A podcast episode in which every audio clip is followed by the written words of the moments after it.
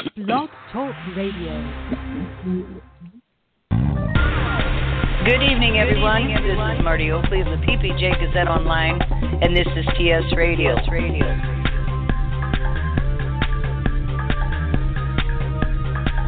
And we are broadcasting live, live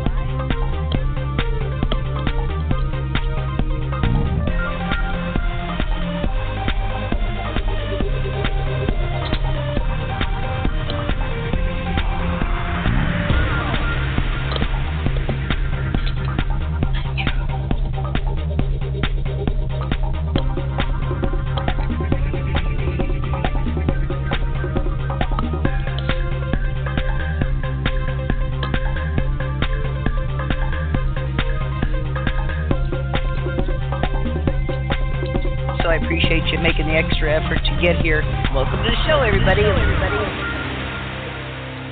Hey, everybody, this is Marti Oakley of the PPJ Gazette Online, and this, of course, is TS Radio. And try as they might to knock me off the air, you see, we're still here. And we're just going to keep coming back. And uh, that's just the way that is. We have got a really tremendous show tonight, and it's one I've been wanting to do for quite a long time.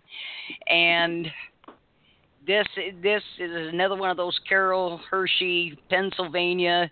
Well, I don't know Carol Hershey herself is involved in it, but it's in Pennsylvania. You know, she's dipping her fingers in there somewhere.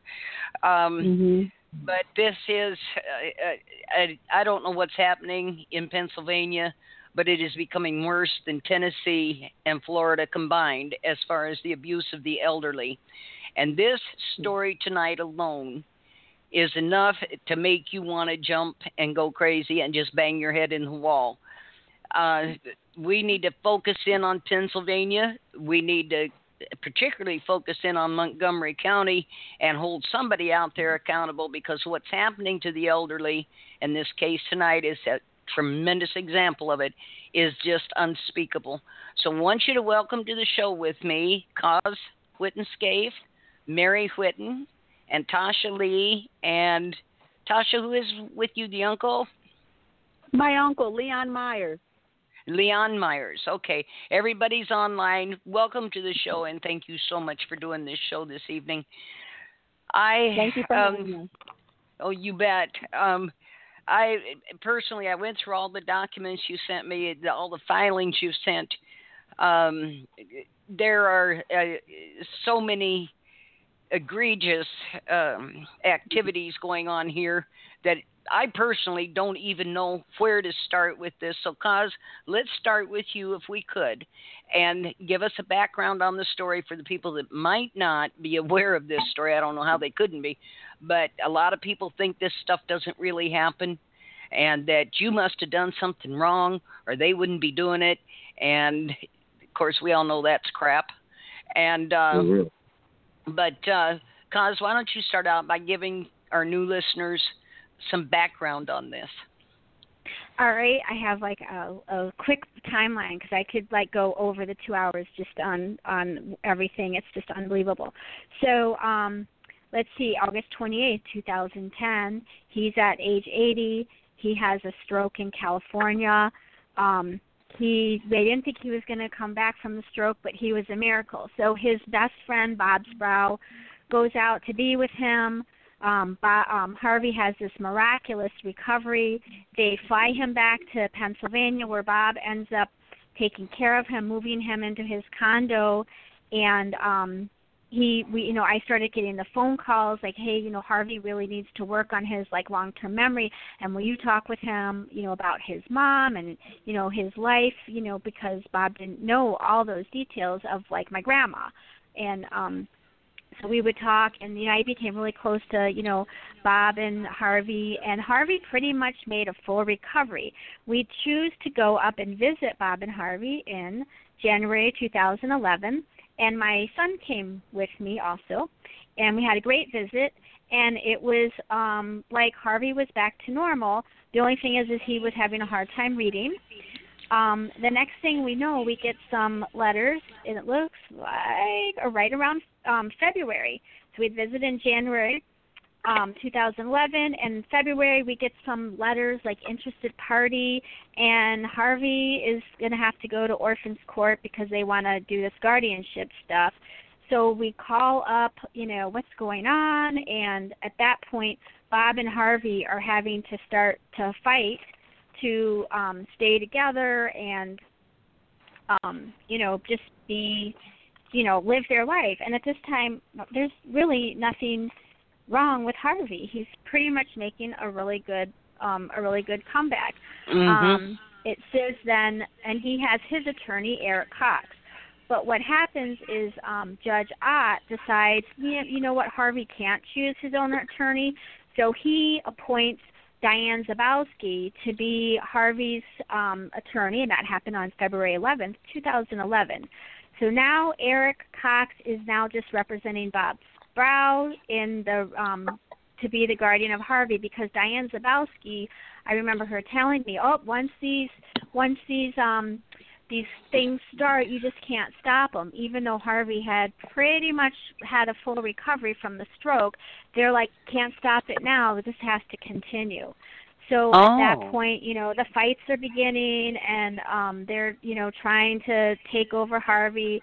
Bob's fighting. Um, they have Diane Zabowski in there, and I'm sure the bills are just running around. Um, mm. It is believed that the estate at the time, Harvey's estate, was worth about 3.9 million dollars, and uh-huh. um, they, yeah, and so um, anyway, long story short, um, Bob ends up myself and Bob end up being the co-guardian. That was that's a whole long drawn out thing. That was to basically probably appease Bob who was fighting like crazy against him. But they decided uh-huh. that Univest Bank should be the financial guardian of Harvey's money and it was a woman named Juliana Von Dune King, um, who is an attorney working for the bank. She's now going to be this bank is going to be like the guardian of the estate. The conservator. Everyone yeah yeah, everyone has to start, you know, paying money. Um, mm-hmm. Let's see. Uh, Don't forget um, where in, Juliana uh, used to let's work. see. There's some court. There's some court records that say in her new position, it was her job to increase trust business in Montgomery County. Um, Diane Zabowski bills Harvey's estate seven thousand dollars for a hearing to deem him incapacitated. But you, Todd, Um, you for, What- this is Mary. You you forgot Yes. to mention that Juliana Van Dune King used to work closely with Judge Stanley Ott at the courthouse. oh yeah, that's right. How Mhm. Yeah. nice. Okay. Um, Mhm. Now, Ed, now let me ask this: um, when this person was named for the Univest Bank, I want to know how Univest Bank, even with her as a representative, became conservator, which is the capacity they're serving in, became conservator of a an account in their bank. Uh, That's they're not. That's a conflict of interest. They can't do that. well judge ott ruled it that that's what was going to happen so that's how it went down judge ott I just did it see. Well, I Oh. I don't know Mhm. if I don't know if he originally had a bank account at Univest, but they He did certainly not. they they they pulled up they transferred all his money that he did have and put it in Univest. yeah it was in um Transferred it was from in where? vanguard It was in Vanguard. Vanguard. Okay. yeah there and, and, stocks. and under what Yeah. authority did they do this? Because uh, did, I know enough about conservatorship to know uh, that that you can't do this. You cannot move somebody's estate, even if you are the conservator. You can't move it. They had. To, did they report a tax identification number and a new name on the account? How is the account held? we yeah we don't know I, I don't that know. Oh, jeez. But- Okay. yeah they were pretty mad um Mhm. yeah so let's see um they forced into safety deposit boxes that were owned jointly from that's Bob and Harvey and clearing that out um I mean Bob was just livid over all this stuff um there's tons of different monies that's getting paid out I mean we just we Mhm. have tons of documents just tens of thousands of dollars just going out to everybody Uh um huh. but then yeah Hey, Carl. Mary, did you want to finish up? Mary, I'll let Mary tell the next part.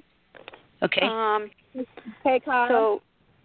Huh? Mary, um, I think also what the listeners should understand because they just they have to understand once the game is once the person is deemed incompetent and you're offered and and then you, they provide you with a plenary guardian that person loses all rights to anything anyone like Mm-hmm. you said with with bob and um you know anyone who was a previous guardian or listed as a previous guardian through a power of attorney or anything that had been done while they were in their right mind all of that is nullified Right. so that's really how they get in, you know, involved just by deeming Well, the person totally what I keep- incompetent. What I keep reminding everybody is when you get deemed a ward of the state, Yes. you Mhm. have, and this is in legal definition, you look this up in Cornell law. When you become a ward of the state, it has the same legal consequences. It's a civil death with the same legal consequences as a natural death. You're still a, you're you're still breathing, but you're dec- declared dead in the law. So you Right. can't speak anymore. And this Yeah. is one of the things I've been advocating is we need to end it. This is identity identity theft taken to the extreme, and Yeah. You you basically have declared this woman or this person has died. Uh, as Right. far as the law is concerned, so they don't have any rights. They can't do anything. But go back to this this transference of this money. Um, So yeah, if, Bob if was they if they did this, they had to file under a new name and they had to file a tax identification number with the IRS. Have you ever checked with that? no. No. Okay. And then who is paying the taxes on this? I assume that they were filing my uncle Harvey's taxes. The guardian. Okay. The, With the guardian. guardian. files the Yeah. Well, since Yeah. he's dead in the law, he can't file taxes. So somebody is is either not paying the taxes on this or they are and they're charging that money off to the estate. Yes. The guardian. Okay. Well, no, Yeah. it's not the guardian anymore. What they do, this is like with my grandmother's death. Um, so after death, then they then the guardian is nullified, and so what Judge Ott tries to do is then appoint another one of his uh, staff to come in as you know to to handle the business after death, the estate business.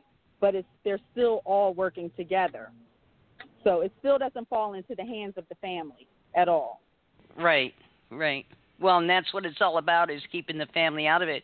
And one of the things you pointed out is these judges, and I keep telling people, stop going for this estate planning and and avoid conservatorship and guardianship and plan your estate and blah blah blah.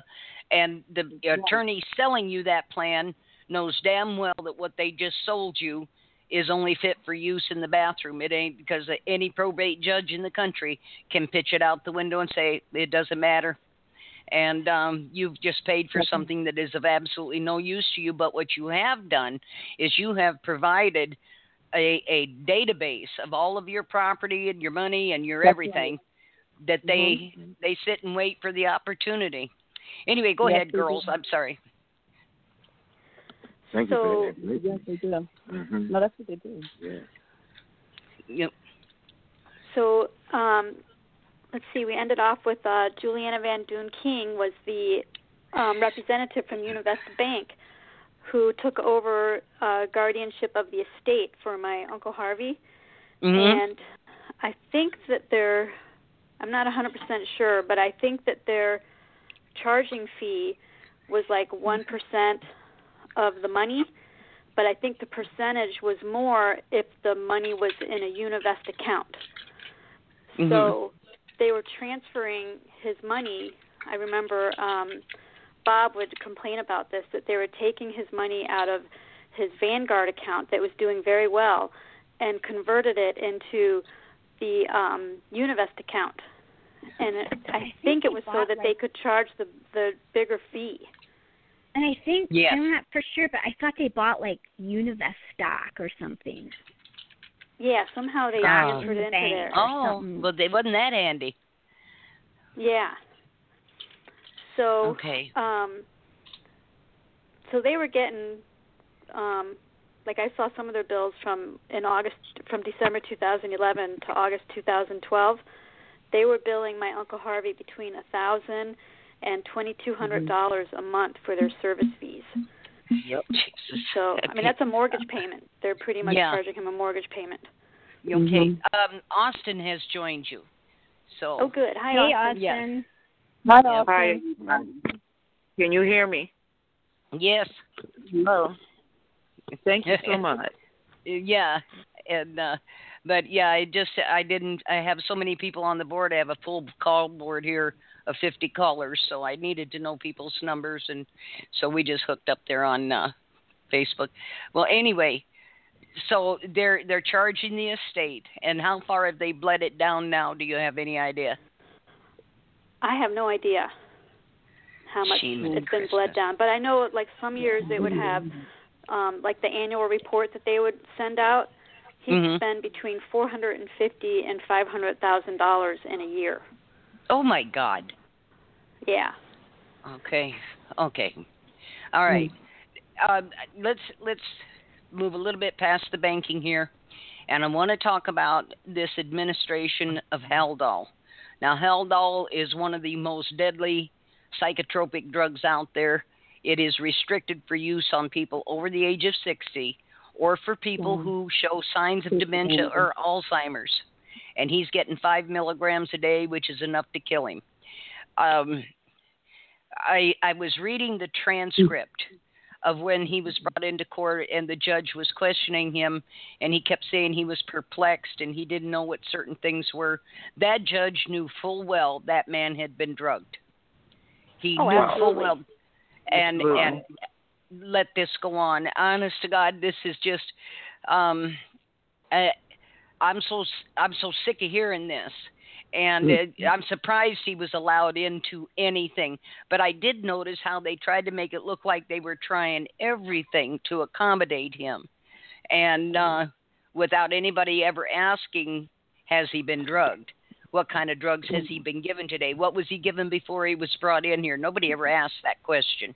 Well, every And, time uh, they'd bring up Haldol, um, they would Diane Zabowski or one of the other attorneys would object, Mhm. and it would Uh-huh. get sustained. So they were they were trying to put that into the court records, and it was not allowed to be. Am I right, Coz? Mhm. Yeah, and it goes against the 1987 Nursing Home Act that was signed by Ronald Reagan. It's um, and how we found that out, and I, I really appreciate it, is that I had contacted. I live in Wisconsin, contacted my senator Tammy Baldwin, and because we're in different states, she really couldn't help me, but to figure out how to make this federal. And at that point, we filed um, a Medicare fraud. And Okay. and um I also cuz we were trying to move Harvey to Wisconsin after Bob had passed away. I mean, this stuff just ramped up. Um and so we were trying to move Bob to um Wisconsin. We had a whole care plan. We had contacted um Dane County Social Services. I mean, there was like a whole plan ready. And when they had heard about the Haldol, they said had that been going on in Wisconsin, there would be a criminal investigation going on that they were on high alert that there was going to be a 30 days that he better be off of that, but you have to wean people off. And it Right. was the social services that told me that it was called a chemical restraint Yes. and started to and Right, told yes. me about this nursing home hack. And so I Okay. really knew nothing. And so it was like a help with, you know, Dane County Social Services and um, Mhm. Senator Tammy Baldwin um, responding to an email that I had sent to her office because it's um it's a it's a real desperate feeling when you're going through this and and we hadn't found the National Association to Stop Guardianship Abuse at this time and so we were very very alone and it was a blessing when we did find them down the road. Right. Oh wow. I, I this this just makes me sick, and- and it goes on, and you know the one, girls and guys there. What bothers me is we've raised enough hell over this over the last seven years. I cannot tell you the number of legislators, both state and federal. I have contacted the DOJ, Health and Human Services, both state and federal, in many states, and they will do nothing. And um, I, that this you know, I've seen this referred to as elder cleansing. Um, you, they refer to all of us over 60 as the silver tsunami and like we're something to be afraid of. But the fact of the matter mm-hmm. is, people over 60, well, 10 years ago, owned 75% of all the real wealth in this country. Yep. As of uh, two years ago, they only own 43%. And the only thing that can be attributed to is these predatory guardianships. Uh, we're mm-hmm. being targeted, and your uncle yep. was targeted, and his estate is being stolen as soon as it's bled out. Um, yep. Believe me, everybody will resign and walk away. Um, mm-hmm. Uh, how many, cause how many, how many times have you filed into this case? Do you know? Oh my God, Mary, do you know? I mean, we've just, I mean, not just like in this case, but going against like um the bar association, uh, disciplinary boards, nursing boards, doctor boards. Um, we even caught um, we had the attorney general office that we we really appreciated the work that Kathleen Kane was doing. She was sending people to visit, and if you start if you follow the story of Kathleen Kane, Montgomery County filed corruption charges against her, and the attorney general of the state of Pennsylvania is sitting in jail today. We loved her. Um, uh-huh. What happened? I don't know, but she she was she was really interested. She was really you know her office was like really seemed to want to investigate this stuff. Okay. Wow. And see, and when I contacted the state attorney generals here in Minnesota, Lori Swanson's office, about what was happening here to people, we have almost 19,000 people under guardianship, including children. Wow. And I said, you know, look, these people need help. This is what's happening. Uh, blah blah blah blah blah. And finally one of her staffers told me she said you just don't understand. And i said i don't understand why you won't move to stop this. The people of the state are being harmed. She said we are not here for the people of the state. We are here to protect the state from the people. I said what did you mm-hmm. say? What? and she said and well i got the same thing from the doj that their job yeah. this is why they won't go against anybody else like in another agency or any of these things is the reason they won't go against them is is their job is not to protect you it's to protect the government from you and all of its little agencies. Um, now this orphans court there in pennsylvania how have they set this up? Is it up under the judiciary? Um, is it is it under uh, social services? Do you, do you know who the the umbrella agency is do you mean how it starts? How all of this, the, and I love the word tsunami starts. Yeah. Well. Okay. Well, for what I'm saying it, is, it started. Go ahead. I'm sorry. Well, what I'm what I'm asking is, how is this court protected? Is it protected mm. by the judicial branch, or is it protected administratively by the executive? Like I your think governor? It's by the executives, not, okay. not even the governor. I think it is very an in-house thing for Montgomery County. I okay. think it's a very in-house thing for Montgomery County. Okay. Uh, because we have other people who are afraid of just certain names when you go to other lawyers to get them to represent you, and mm-hmm. certain names start creeping out. They they just all turn colors, uh-huh. you know, and mm-hmm. and they don't want to touch this. Right. Not with a ten foot pole. And Tasha, didn't Wow. you file a complaint with the disciplinary board for the judicial or for the I judge? did. I filed a um, disciplinary complaint about Judge I and Diane Zabowski. Mm-hmm. And what happened, um, they, you know, really, honestly, they just really didn't do anything. That's, Right. that's you know, it, it, everyone is saying is, is that it was out of their jurisdiction. So, Uh huh. and they're saying like orphans court just pretty much stands alone. So it Mhm. just seems like they're trying to make their own rules, and and that's why this is so prevalent within the orphans court. Um, my grandmother was not in an agency. Um, this happened because of an aunt disgruntled about um, my grandparents' will and power of attorney that they had put in place with their lawyer of 15 years. Um, and and so when my grandfather passed away, my grandmother then was targeted by her own daughter and placed in orphans court, um, where that that lawyer did come um, to um, assist his client of 15 years, um, and Judge Ott just dismissed him. It was totally Mm. like a kangaroo court, and she was dismissed. Mind you, um, a month before she went into court, her mini mental tests, mini mental tests, which they set up to determine if you have dementia or what level of dementia. Um, her mini mental tests was seven, 27 out of 30, which Oh, wow. anything over 25 says that you are normal. Right. She was able to speak for herself, and Judge Ott, that you know, in the court, and it is documented on the record that he um, is uh, he he has done 100 cases of these per year, 200. 200 cases per year, He said and he 200. guessed that qualifies him as a medical physician. He even Oh. went Yes. against my grandmother's doctor, Yes. and that is on record. That's black and white. He dismissed the doctor and the lawyer before the court Yes. hearing started. Yes, and that's on the notes of testimony. He dismissed He did her the lawyer same and thing to my mother." Yeah, he Yep. said, "Thank you for coming, Mhm. but I have an attorney, and her, her attorney is going to be Diane Zabowski." Yes. Yes. And that's when Oh, wow. you know we were introduced to this nightmare of Diane Yes. Zabowski. Yeah. And then, the And then it slides dismissed down the- doctor.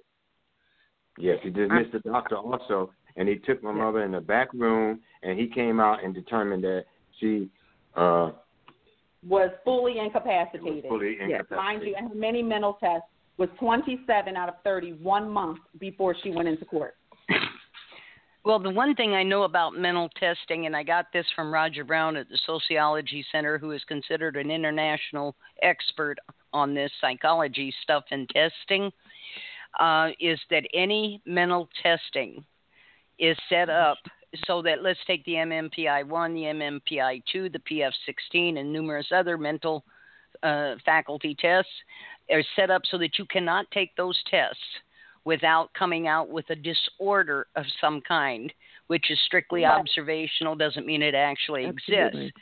So I always tell people when they say, you know, um, they, I want you to take this test. No, I'm not taking any tests. Um, you have the right to refuse. And uh, what I'm trying to figure out here is how this judge keeps getting away with this. I've got, I cannot tell you the number of people from just Montgomery County that I have lined up that want to come on the show. So this Wow. obviously is at an epidemic proportion there. Uh, Mary Bush just messaged me that the orphans court is up under the judiciary. Now, since the orphans court is in actuality an administrative tribunal and does not deal with law, it deals with statute and code. I want to know how they did that. But of course, uh, Illinois is the same way. They ran it up under the district court there. Um, so th- there's questions there that need to be need to be answered how they did this because it's it's an unlawful um, marriage of the judiciary versus administrative. And administrative is always set up to void your constitutional rights, any rights you may have, and that's why it exists. So um, it is to do an end run around all that, so you have no rights. That's how they are able, with this declaration of being a ward, to declare you basically dead in the law. You don't exist anymore. We said so. Um, and this, oh crap, this is driving me crazy. Okay, um, and just as an update in, in the middle here, where is Harvey at now in all of this that's going on? He is Uh, he in passed heaven away. with Jesus. Yeah. He's Oh, at, oh, now, oh, good. yeah, he, every now. every one of us, our loved ones are passed away right now. oh my Yeah. God. Yeah. Yeah. Every one of our loved ones have been murdered by these people. I know I'm not supposed to say that, but frankly, Yeah. that's just the truth. That is the Yeah. My mother was living in her house. She was happy. She was content. Yeah. And all of a sudden, they took a beautiful. My mother was a beautiful woman, and when she died, the people that saw her couldn't even recognize her. Wow. Oh, I, her daughter, couldn't recognize her Now, how Oh, did they get away with abusing my mother to the point where I, her daughter, could not recognize her? Yet, if I did that, I would be under the jail. Yes, Yeah. ma'am, you would. Yes, you would. Yes. And uh, and none of these people are ever he- held accountable for this. Can you do you have No. any idea how many of them uh, passed away like in the same facility? Those are the things that I'm trying to get a hold of. I just want Okay. information. Okay. Um, and and as you said, you have listeners from Montgomery County. Um, Mhm. Give them our information. We want we want to collate all this information. We want to Oh, take wow. it to the DOJ and throw it in their eyes and say, "Now, come on, you cannot have all this information," and then take it to every TV station on in Philadelphia and beyond. Yeah. Somebody is And- going to and you stop know what? this. I don't know how many people in a specific facility, Mhm. but I know that the the correlating person, okay, seems Mhm. to be Diane Zabowski. Absolutely. Okay. She So we need in to- One, yeah, it's Diane Zabowski. hmm Okay. Mhm. Okay. Yeah. Um, we, we need to start assembling a database on this, um, and get this down. Uh, when how, Marti, how Marti, Yes. this is Marti. This is Tasha, and what happened with me, I realized that something was wrong. So I literally Mhm. started going in, in October 2013. Yes, I started did. finding the people. I started going door to door. That's how I met Austin. That's how I met Marion Coz. I, you know, I met so many individuals. I took that summer, got in my car, and just was going door to door to people. And I've met so many different people, and some are afraid to talk. All of them, the court appointing attorney is Diane Zabowski. I mean, it's been over hundreds that I've found alone. And we thank God for Tasha. Tasha was the one thing that centered all of us and gave us a clue to how truly horrendous all this was and was going Mhm. to get. So it, Did you- We didn't get hit in the face yeah. unknowingly. Okay. Did any of you file against her surety bond? I don't know what that means. But she No. has to have a bond uh, in order to serve as guardian and even as an attorney, actually. And uh, she she has to that has to be listed somewhere uh, who her surety bondholder is. And I would Hmm. I file see- against uh, her I see it getting waived. I I've seen in court records. I see that stuff getting waived. Yeah, They don't have any right to waived do that. bond. Yeah. Yeah. Yeah. No, I always you know, everything that I've seen. Yeah, Yeah. you're right. They It don't does have get right- waived. Maybe, maybe that's why Judge Ott retired early because Yeah. he didn't have a right to do a lot of things. Yeah. Uh, Yeah. Well, from what I read in those documents, I'm telling you, uh, and I'm not an attorney, have never claimed to be, uh, but I've read enough of this stuff to know a load of crap when I'm reading it, and uh, this is just absolutely. Uh, I I can't believe what they got away with on this. Now, may I ask how long Harvey's been gone? People are asking how long he's been gone, About about a year and a half. and they're still bleeding the estate. Yeah. oh, Yes. absolutely. to benefit the ward, no doubt. And um, uh, has have you seen any auditing of the estate? No, they don't No. ever, ever, and that's the other thing. They have never, they don't. ever put in writing, taken out. They have changed CDs that were in my name and my mother's name, and Mhm. took both Social Security numbers off of those, so that I Mhm. couldn't go back and and and get what belonged to me, She, which Well, is so illegal. It's not even the beginning of yeah, right, right. There's yeah, they don't keep um, those documents available um, to the family if they're available at all. I know after my grandmother died in 2013, um, I went to the bank when I'm supposed when I I was the executrix of her estate. Although they tried to remove me, they could not. Yes. Um, Uh huh. but I found out the guardian kindly paid herself. The bank paid her directly, and there was no court records. You know how they're supposed to report if they're getting paid. That's they're right. Yes.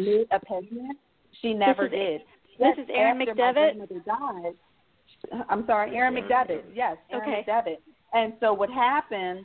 Uh, she, you know, once the your loved one passes away, um, they send, you know, these bills. You know, so Erin was trying to get paid, but she had already paid herself. So, you know, Oh. because we were in court. Oh yeah, she was caught doing that. Yeah. hmm Okay. Have you tried filing a Freedom of Information?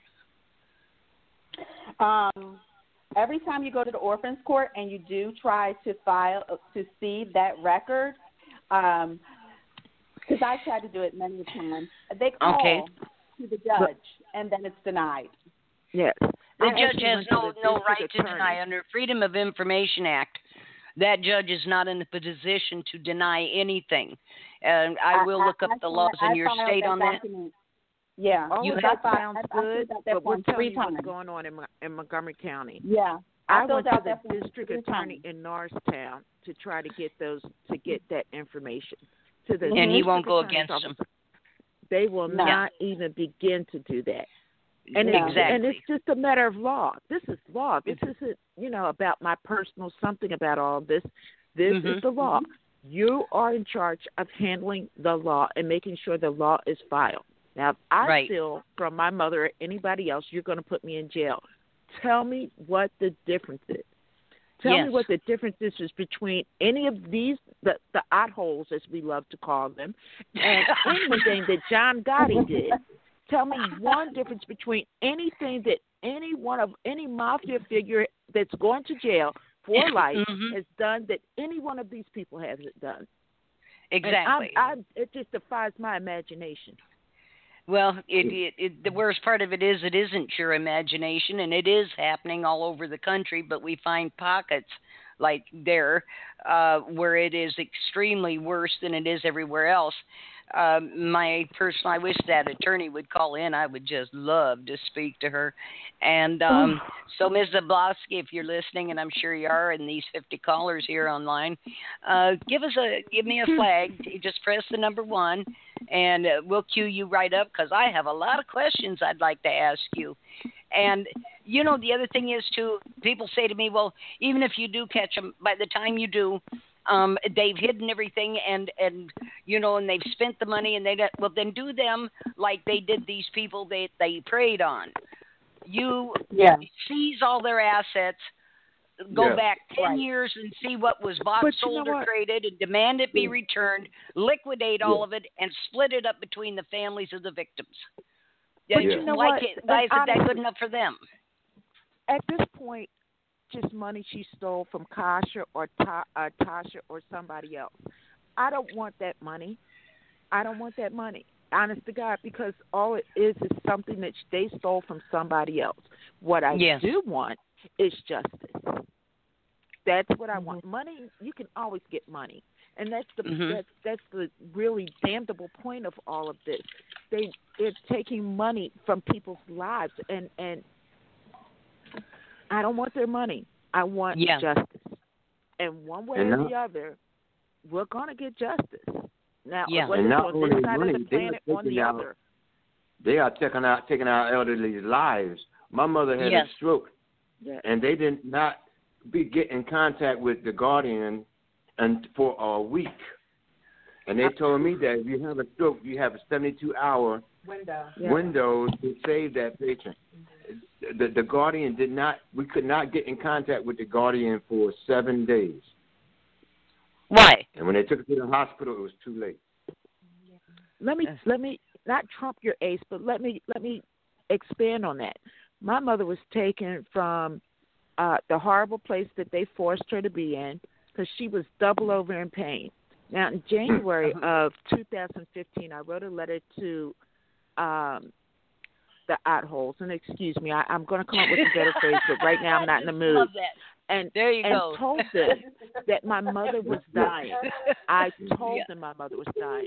I wrote a second letter in March of the same year and told them my mother was dying and Is- she was is in this severe you're telling- pain. You're telling Diane Zabowski and Kalpana Yep. Doshi? Yes, and Okay. Judge Ott and Murphy and everybody else because I I CC everybody on the same letter, and by June, my mother was in so much pain that they finally took her to the ER. Called Doshi, and Doshi said, and I swear, I swear this by everything that I hold dear to my life. Doshi's first words, which she was leaving for vacation, I don't have time for this. Oh my was goodness. so glad that I couldn't find her because I would be in jail. Yeah, I, I would that. be in jail. She didn't have time. I had never huh? been. She did, and I because I remember writing her back in two seconds flat and saying, "You know what? You either make time or I'm gonna come find you." My mother Oh. is in the hospital. I can't even tell them what to do because she's under your authority. So you get somebody Mm. over there right now, and that. Oh my God! And my that's how, that was the beginning of the end of my mother. My mother died Mm. what uh six months later, seven months later, because Wow. they never took her to the doctor to get diagnosed with cancer.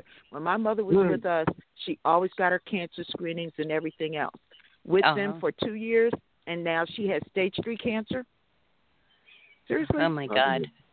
but Mm. it's better I- for my mother than I am. Let me say Yeah, exactly.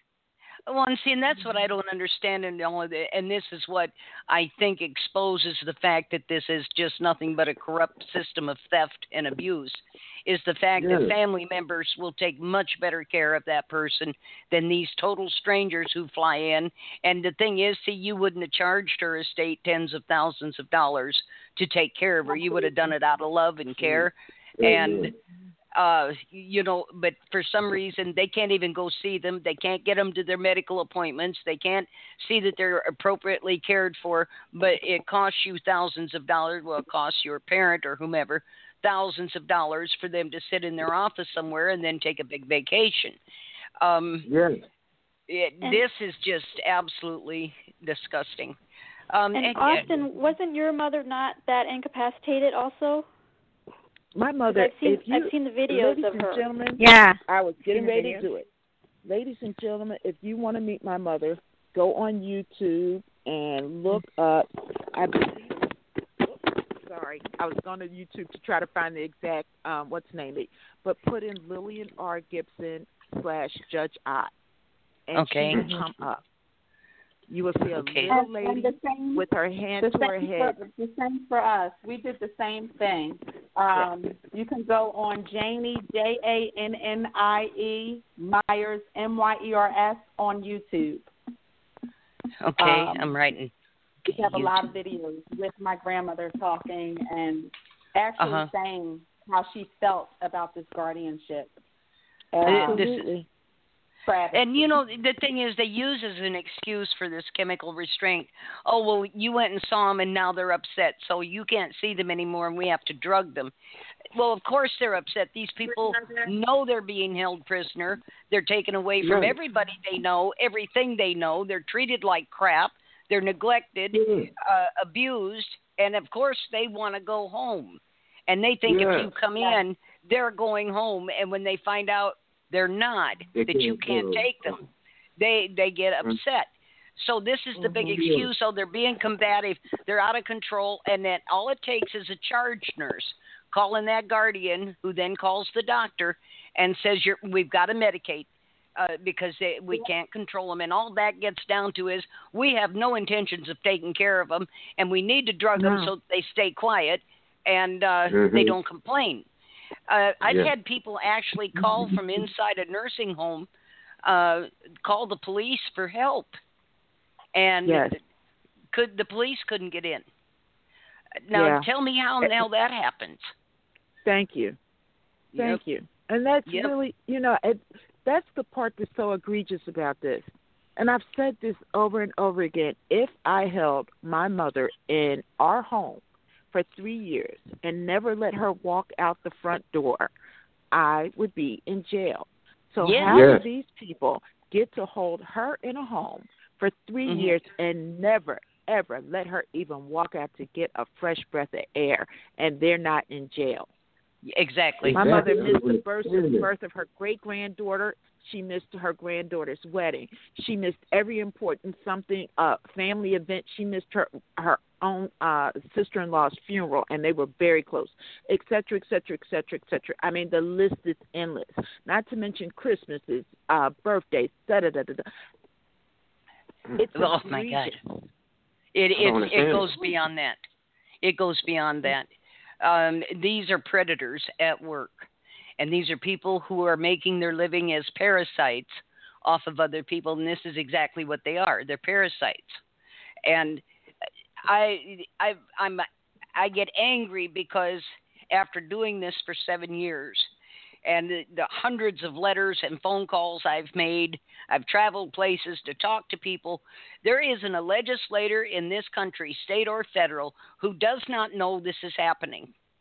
Wow. And they will Absolutely. not, they will not Wow. lift a finger to stop this. And the reason is the the bar association, which I think needs to be disbarred and totally disbanded, made illegal to for them to congregate, has a death grip on all of our courts and all, all these tribunals and everything else. Even the Supreme Court of the United States is now its own bar, and you have to be a member of it to stand before it. There is nothing in our Constitution that says this. And another question that I have is if I cannot claim ignorance of the law, how can a judge have immunity from prosecution for what they call erring? It, it- that's Hmm. supposed to be the expert. If he can, if he's got immunity for not knowing the law, why don't I have it? And if I try Amen. to educate myself in the law, uh, which I have every right to do, there's nothing in the Constitution says I have to go to one of these stupid ass schools and get some degree. It says that the law is available to everyone. But if I go and educate myself in the law, then I'm accused of practicing law without a license. Please show me in the Constitution where it says I have to have a license to access the law. And why doesn't the law ever work in these courts? And it's because of this, the way they've set it up and the death grip they have on it. Um, one of the things I did uh, prior to Mary Bush's show last night was I got into this thing called, hang on here, I got stacks of papers, residence rights. This is 42 CFR 483.10. Hmm. It's Code of Federal Regulations. And it reads really nice. I'm telling you, it does. It just reads so nice. But there's links in it everywhere. And it is about how you can't isolate, and the resident has the right to choose who they see unless there is a resident representative, and then they make all those decisions. And you see, these little things are inserted in there that most people Right. won't check and go back and see what this says. I've seen this same stuff done. Uh, Amy Klobuchar here in Minnesota, who just is, uh, I mean, she's just a sock puppet sitting up there as far as I'm concerned, uh, came out with a bill here a couple of years ago. It was about 10, 11 lines long, and you can't isolate, and you can't do this, you can't do that. And the final statement on her little 10 line bill was unless otherwise ordered by a probate judge. Yeah. And I thought, I, I'm telling you, I was so angry. This is another thing, too. You need to find out if Judge Ott is, in fact, actually a judge, because there is a difference between an actual judge and an executive administrator. And in these tribunals, which you call orphan courts, these people generally have no legal background whatsoever. They're usually somebody's drunk brother who couldn't get a job, or you know, an uncle who is uh, indigent that needed they don't want to take care of, so we'll give them some work, or there's somebody else they owe favors to, that kind of thing. I And think Ott uh, is a former attorney. is a former attorney. Well, Yeah. a- apparently he missed a few classes. Um, but uh, you know what? I'm going to try and get a hold of this man too, because I'd like to talk. And I love this odd hole thing. If you think I'm going to let go of that, you're crazy. you watch for an article called "The Odd Holes of Montgomery County" because it's coming. And uh, Michael Volpe will write it. yeah, I can write it myself. Uh, it just. Uh, yeah. But I, Uh, you know, it. I, I remember when that first came out of my mouth, and I was like, "Oh my God," because I, I, I just couldn't. You know, we were Yeah. talking back and forth. Didn't know how to and name it. describe these people, and Mhm. honestly, The odd holes. was I love it. Oh God. I, I love Every a good play on words. You know, I do. And uh, it, it Austin's just mother's guardian was named. I thought it was douchey because I had seen Tapana it Douchey. written. Oh, that yeah, it was douchey. referred Good to one. as douchey bag. High five. High five. You know. You know. uh, I, it just Which is such an insult to any douchebag, isn't it? Oh, It sorry. really I'm, is. I'm, I'm sliding down to this, and, and I apologize to you because I really do. Yeah, don't don't Uh, apologize. I love it. I love it. These No. people got everything coming that that, that they get. Um, You know. okay, so so as a group, as a group, and I know there's a gazillion of you. What are your Mhm. plans? What are you going to do? uh, ladies and gentlemen, I think the best late thing or the best thing for us to do is to not put that on the air. okay. The one thing my pastor taught us years and years ago is you do not let your right hand know what your left hand is doing. Okay. You never right. ever let your right hand know what your left hand is doing.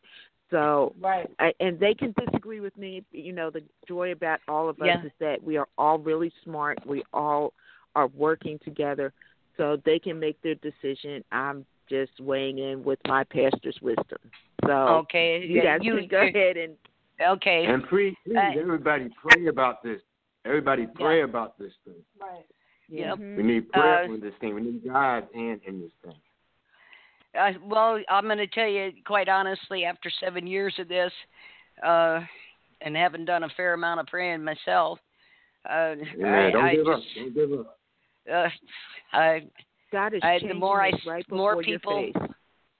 the more people I see go down, I, I just, I, and you know, we talk about too. Um, I saw this earlier today, and it was about um, hospice and how people cannot be put into hospice involuntarily. That's wrong. Mhm. Under Obamacare, that changed. They got a hospice got uh, an eleven and a half billion dollar infusion of cash over a five year period to change their mandate from Good Samaritan to Mhm. one of hastening end of life. Now, here about Mhm. five, six years ago, after Right. this mess passed, I actually went to an orientation, applied to and went to an orientation for hospice so I could see what it was about. And about three quarters of the way through, I couldn't take anymore. I got up and left. The woman that was doing the orientation was telling us what you need to do, especially if someone is over 70, is discourage advanced medical treatment.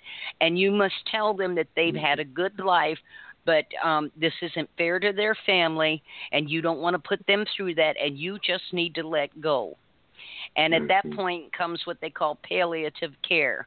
They will give them enough pain medication to keep them from screaming as they starve and dehydrate them to death.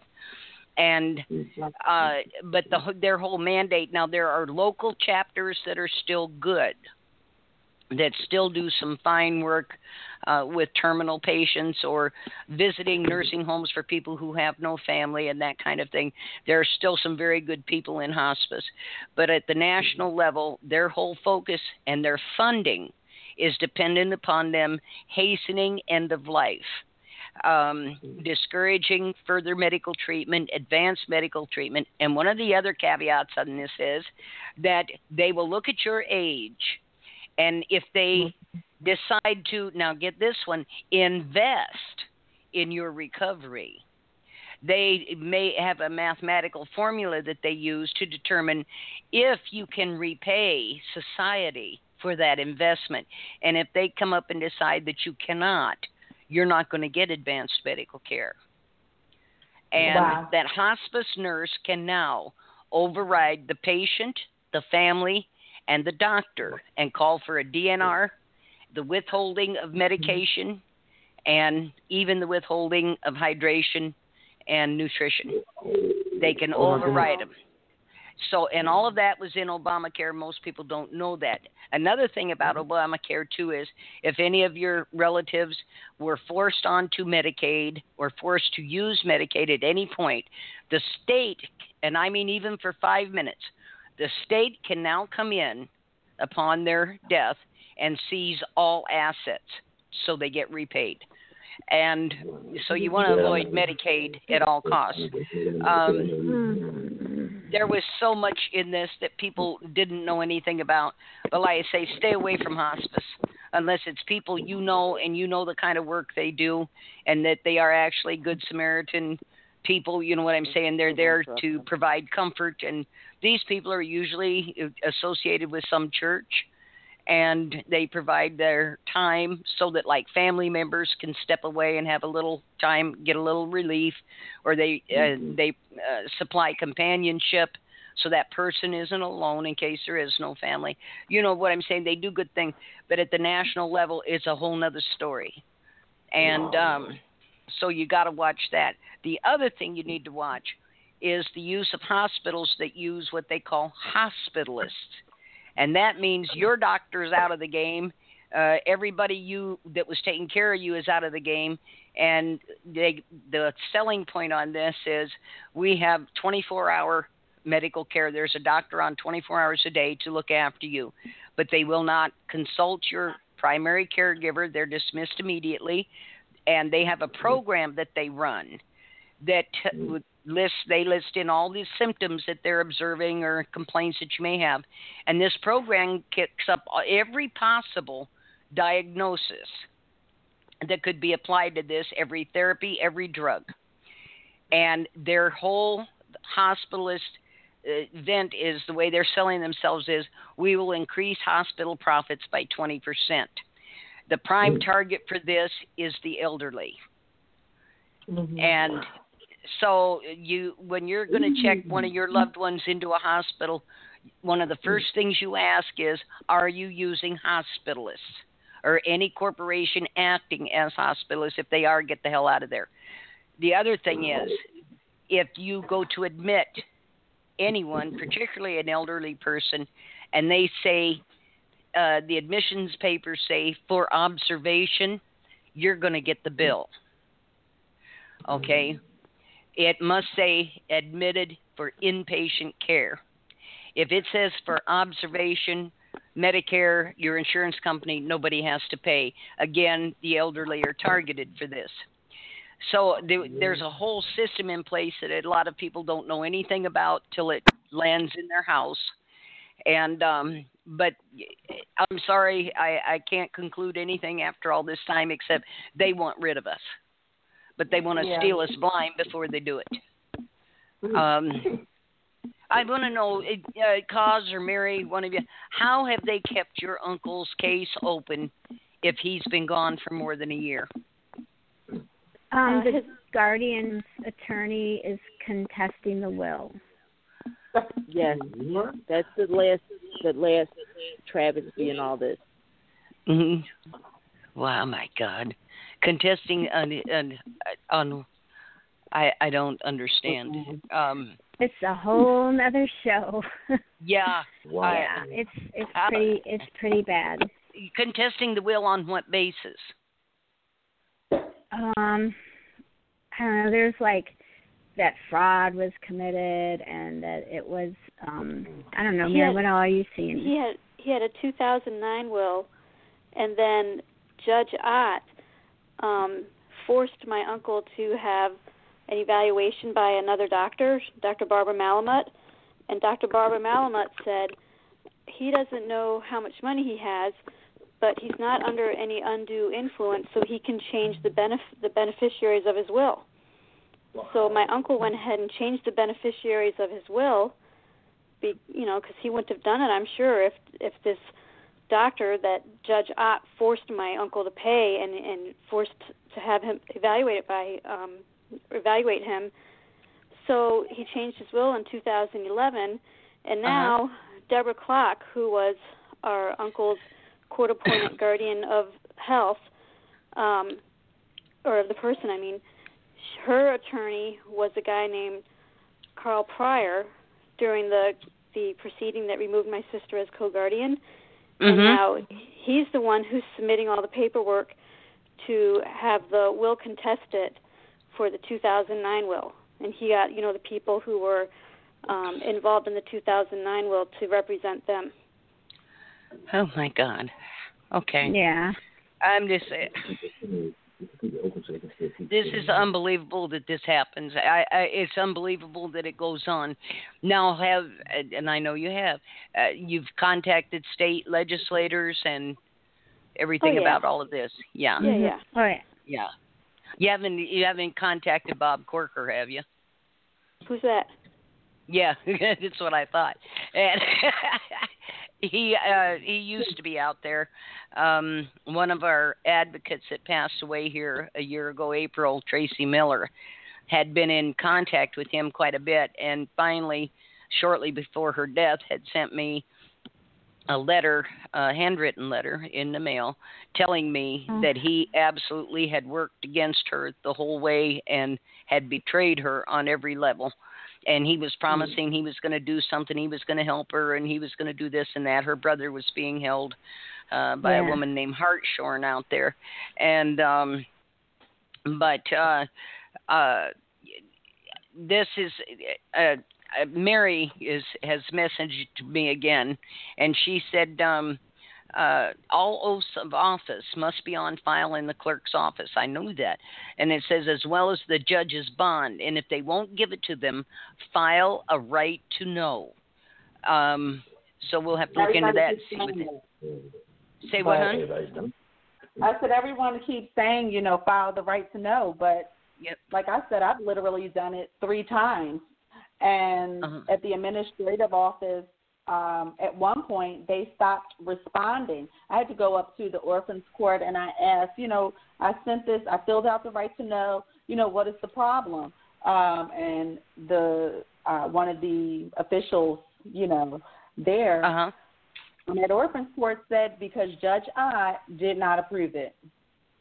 He can't then I disapprove it. it. That is the beginning and middle of all of this this travesty.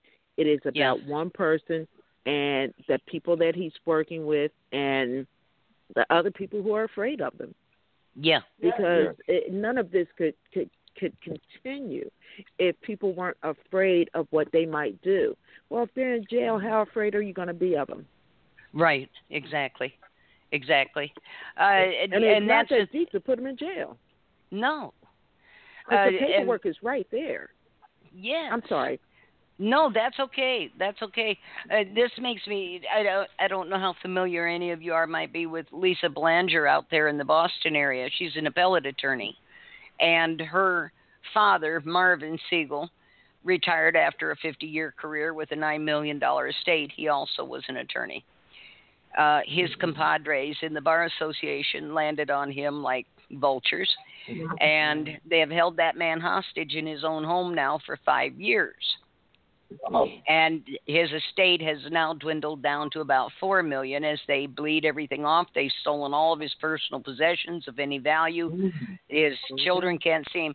She spent two years combing public records and filed a RICO showing clear collusion and conspiracy between the same judges, attorneys, guardians, agencies, the whole nine. I mean, this thing was laid out like nothing I ever saw. And the judge that it was submitted to. Oh, but not for the reasons you think. Never acknowledged that it was a RICO action, and it it was 400 and some pages long with documentation. Which, if you know anything about filing a RICO, it has to be done with what they call particularity, meaning you have to dot every I, every T. You have to have every possible piece of evidence to show mm-hmm. collusion and conspiracy. She more than did this and the judge, without ever acknowledging that it was a RICO um, case, uh, sent it back and said it was too verbose. There were too many words. And some of them were really big words too, and she just couldn't read them. I wrote her a letter. I suppose blew up her monitor when it opened up, but um, uh, and now the attorneys and the guardian that she was suing under RICO are launching have launched an investigation against her and they're trying to get her disbarred for daring to expose them and everything she had in that RICO case came right out of public records. Now there is a big movement on out there to seal all those records because they said people were abusing them. And what that actually means is people were getting in there and reading them and looking at these patterns of collusion and conspiracy and the attempts to defraud and and uh, but this is this is what you're up against. Um, we've been working with so many groups. Well, I have uh, like the Judicial Accountability Movement and everything, and they've got former attorneys, current attorneys. I mean, they've got some real legal experts on on the board there, and they are making some headway. But uh, I go back again to what I said earlier. Until we disbar the bar, get rid of this bunch. It is the most powerful, lucrative union in the country. And it has formed a monopoly on our courts, which is a federal offense. You cannot monopolize. But they have done exactly that. And but it needs to be busted up. It needs to be stopped dead in its tracks. Uh, the these people are the ones that are killing us and robbing us. They're facilitating everything, and you're absolutely right. The Ott, in this particular case, was um, uh, the pivotal point in all of this. This was the facilitator. He's the person who made sure everything went the way it went, and they could access the money and deny you visitation and withhold medical treatment. This man is individually liable for what he allowed to happen and encouraged to happen in that courtroom. And uh, I don't buy the judicial immunity thing. Like I said, I don't buy the judge erred. Oh, he erred. No, if I can't claim I erred, you, neither can you. Mm-hmm. Um, you. You're supposed to be the expert. How could you possibly err if I can't? And um, uh, this this is uh, this is making me mad. Is what it's doing. Um, well, I have a fun fact about Judge Ott for you. Okay. Um, is there this was, an audible yeah, fact? oh yeah, it's a good one. So there's a documentary that came out. I can't remember what year, and it's called The Art of the Steal. And okay. what it's about, it was uh, then Governor Ed Rendell um, paid, or there was a 25 billion with a B art collection that was being uh-huh. held in somewhere in Montgomery County called the Barnes Foundation, Mm-hmm. and Uh-huh. they found a judge to reinterpret the will and decided that that 25 billion dollar collection wasn't supposed to be in a private collection. It was really meant to be willed to the um the city of Philadelphia. So who do you think Mhm. that judge is who reinterpreted the will? Oh, dun, dun, let dun. me guess. Yeah, Otto. yeah, Judge Ott. And there's a whole documentary. I watched it, and um, you know, there it is. He that was a big favor. Mhm. I, I have I have another little tidbit about Judge Ott. And Yes. um, Cosmos found this when she was googling his name, and I Oh, don't know what the reason is for this, but it was found at the Per Am Realty website down in Sulphur Oh, yeah. Springs, Texas, Okay. and it was and it says download ringtones dash Judge Stanley Ott and campaign contributions Yeah, and it was campaign and it was at a realty website and i have no idea what that's about but it's very suspicious Yeah. And you yeah. found the eBay store. So he Yeah, oh that. yeah What? yeah What? e- yeah. Wait. So tell me about the eBay store. Yes. Yes. i don't have it i don't have it saved but i Oh, have the okay. judge Ott ringtone is saved do you want me to email it to you Yes. And uh but that that is just absolutely incredible. Uh so he's okay. Okay. Um uh, all right. Judge Ott's been busy. yeah, to say the least. Um, I know it, I, I'm getting emails here from people saying you should that you should uh, file with the DOJ on their hotline tip line. Don't bother. Um, no yeah all all three of us have We- complained to the We've all FBI done that. numerous times Yeah. Yes, Yeah. and uh, about five years ago, when I was kind of new to all of this and finding my way around, I sent them 12 cases, uh, court certified documents, and showing where these probate tribunals administrators had violated people's constitutional rights, where they had told them they had no rights, and that if they mentioned the Constitution again, they'd put them in jail. and that the law was what they said it was. And about two and a half weeks later, I got my box back with a letter on top of it that said, We received your information. Don't contact us again. So I thought, oh, oh, wait a minute. So I called and I told him, I said, I got this back. It's got this letter on it. Uh, what does this mean? Well, it basically what it got down to after about an hour and 40 minutes of playing phone tag. Um, it, what it got down to was because they are a federally funded agency and they are themselves a corporation, they are contracted to represent all these other federal agencies. The DOJ is not there for you, it's there to protect the agencies of the federal government from you. And basically, what the hotline, the tip line, is used for, the only time they will act on anything is if the state or the federal government, uh, this in your state, your attorney general's office, but at the federal level, the DOJ is there to protect the government from you.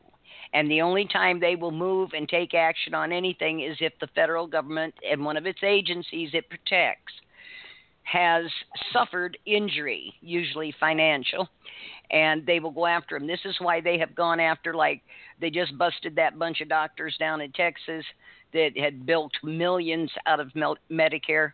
I mean, millions. And they just uh, prosecuted all night and guarantee every one of them will pay a small fine and walk away and go back doing surgery.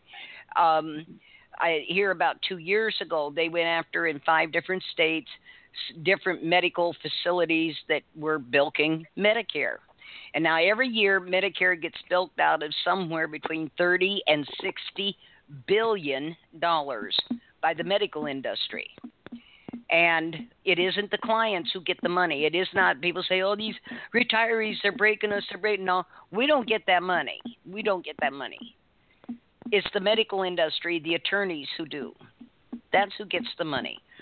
So they went after him. They found over five billion dollars worth of fraudulent, uh, padded billing for services never rendered. Blah blah blah blah. And not one of them got prosecuted or went to prison. They paid a small fine, went right back to business as usual. So going to your state attorney general or going to the DOJ is pointless. Now, I called the DOJ again here last year and I said, You've got this tip line, and I just don't understand. People keep calling you and telling you what's happening to the elderly in these administrative courts, and you, you won't do anything. They're, they're killing people and they're robbing them while they do it. Why won't you do anything? And the man I talked to said, Because it's none of our concern. I said, What? He said, It's none of our concern. I said, How can it not be your concern? You're the Department of Justice. And his response was, We don't work for you. And I see. So that's where that's at with that. So we've got to find another um, another way to approach this. Um, legislatures are of absolutely no value. Um, they're they're not going to do anything. I, have seen these uh, advocates of write bills, you know, and get them into these state things, and the bill that they wrote is actually quite good. But what they most people don't realize is that once that bill is tabled and calendared, it can be modified a thousand times, and they never tell you. And then it passes, and you think what got passed was what you wrote and you find out the bar association came in threw a big screaming fit and this thing got watered down to you got no more than what you had to begin with. And that is you've got no rights the victim has no rights um, we can keep business going as usual and then everybody stands up mugs for the camera and smiles and says look what we did. You didn't do shit. Oh excuse me. Um, they they took you for a ride and uh, we've got to take this away from them. I also think that these, even these probate administrators, need to campaign on their record, just like a politician does. Um, here in Minnesota, on the ballot, there may be numerous judicial positions open in various courts, including administrative uh, tribunals and there's one or two names on there, that means this person has already been tapped for the job, already has the job, and whether you vote for them or not, they got the job. So since we have a no confidence we don't have a no confidence vote, meaning none of these people are acceptable. Um, I always write myself in. And two years ago, I got three votes, and I still can't find out who those other two people were. And uh, but it just this is what I'm saying. We they've sewn up on elections, but these people need to campaign on their record. I mean, imagine if the oddhole had to go out there. I just love that so much. I can't stand it. And campaign on his record, and all of you showed up. Well, and unfortunately in Pennsylvania, when they get elected, it's for 10 years. Yep. Wow. Yeah. Yep. So but God, that's just sick. enough, with all the heat that was on Judge Ott, uh, Uh-huh. he wound up retiring early, and that was out of nowhere. They did an article on that because they didn't, you know, it was saying, oh, why all of a sudden? Well, why all of a sudden was because he was getting so much heat from all of these cases where he was deeming because you know you have an option to do um like a partial um incapacitation he was doing I, I, it was Mhm. hundreds and hundreds of cases plenary guardianship that means you lose Mhm. everything you can't Uh-huh. even say you want a glass of juice Right. whatever you Right. Right. so that's all he was doing was plenary guardianship Yeah. And uh and which takes away the rights of the family. And uh it basically yeah, it basically turns that person that they did this to into chattel property. And Yes. I have actually seen in papers uh where they have referred to them not even by a name or as a human being but as a unit. Um, Right. This is how far down on the human scale you go when this happens to you. Um, uh, we've we've got to we've got to change this, it, and it's got to stop. For one thing, I'm getting tired. I'm getting old, and this stuff makes me so mad that I can't hardly see straight. So um, I'm I'm serious. It does. It it upsets me terribly. And what upsets me is I'm usually someone who can resolve something. I can find a way to resolve it, and I have never found a way to stop this, and that upsets me too. So apparently, I'm not going to kick off anytime soon because I won't quit till I see the end of this. Now, my whole thing is abolishing the whole damn system. Um, this it should have never existed to begin with. It's unconstitutional, and and it is nothing more than a new form of slavery. And just because you didn't put somebody in a cotton field doesn't mean you didn't take ownership of them. This is human ownership we're talking about here. Um, Right. You are taking the ownership of a human being and you are representing yourself as them. Now, to me, that's fraud. I don't care if the probate administrator said you could do it. It's fraud. You are not that person. malfeasance. Yeah. Yes, ma'am, and nonfeasance, and the the misuse of a public position to harm the public. Um, there are so many avenues and ways this could be addressed. Uh, in talking to various attorneys who have come after me, and a huge number of them have. Well, that scares me so bad. Um, uh, just uh, I have a stack of cease and desist letters that I'm. I was thinking about framing and putting up on the wall, but anyway, um, because I'm not going to cease or desist, and um, but they they they try everything to come at you to shut you up, because this. Yeah. When I was first exposed to it, of course, was Sarah Harvey. This is all Sarah Harvey's fault, and um, I had done so much research for legislators and stuff on legislation and law and code and title and all that. Done it for years. I had, and I would stumble across things, you know, that I didn't know were going on, and I think, geez, that's interesting. I'll look into that when I get time. I had never come across this. And when I had, I've said this many times, when I got done with my interview with her, which was the first one I ever did on guardianship, I came off the air thinking she's lying to me. She, there's something she's not telling me and they, they didn't do this for no reason. And three days later, in tears, I had to call this woman and apologize to her. I love her dearly to this day um, for forgiving me mostly, um, because it was far worse than what she said. And that's when I started all of this, and the stories just keep coming. and they get worse all the time. And so, I say, these legislators, they're they're worthless to us. They are absolutely worthless to us. And then I saw this this ping ponging of people back and forth. Oh, that's judicial uh, separation of powers. We can't get in that. Oh, that's judiciary. You know, that's legislative uh, separation of powers. We can't get into that. And then they do what they call zipping. If you're not in their area code, they can't correspond with you about anything because it's professional courtesy uh, to other representatives in the state. Well, good. Then when you vote, you make sure your vote only counts in the district you're in. And um, don't don't affect me with your vote. Um, but they have this whole system set in place, and I kept seeing this bouncing back, bouncing back, and bouncing back and forth.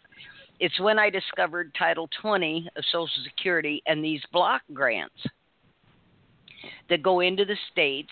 They apply for them every year, and a percentage of this, and it's in the millions that they get, many, many millions is supposed to go for elderly services, and I cannot find in one state where one penny of that money went to help the elderly on any level. And but this is how they're funding it. It's done through Social Security mm-hmm. Administration, like child support and all of that. Mm-hmm. It's funded through Social Security and run through that way. And so it, it, I tried calling the Social Security hotline and on several cases and said, look, this is what's happening, and they're taking their Social Security checks, and there is nothing wrong with this person. They've been targeted, and um, they have this guardian has, you know, three, four hundred clients that they're doing this to. Uh, there's nothing we can do about it. Said what? you know, I, I the disbelief. We, we have this whole system in place that is absolutely useless unless you are part of it.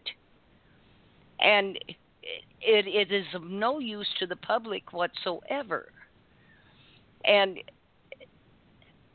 like I say, this has got to be our focus is ending the system itself.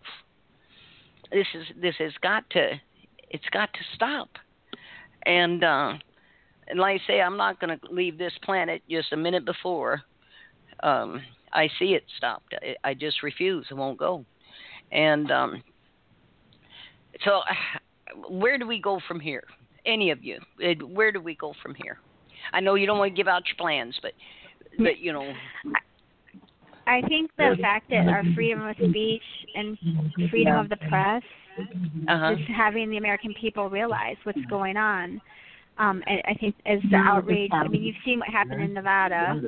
Because the outrage uh-huh. continues, I think it will make a difference. Okay. Well, and we, and we to keep everybody exposing who's this. Sitting there, Go I'm ahead. sorry.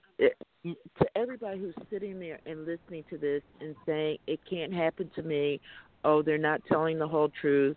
Um, Yep. They really did abuse their loved ones, and that's why Yep. they're in this, et cetera, et cetera. Don't be fooled. It can happen to you.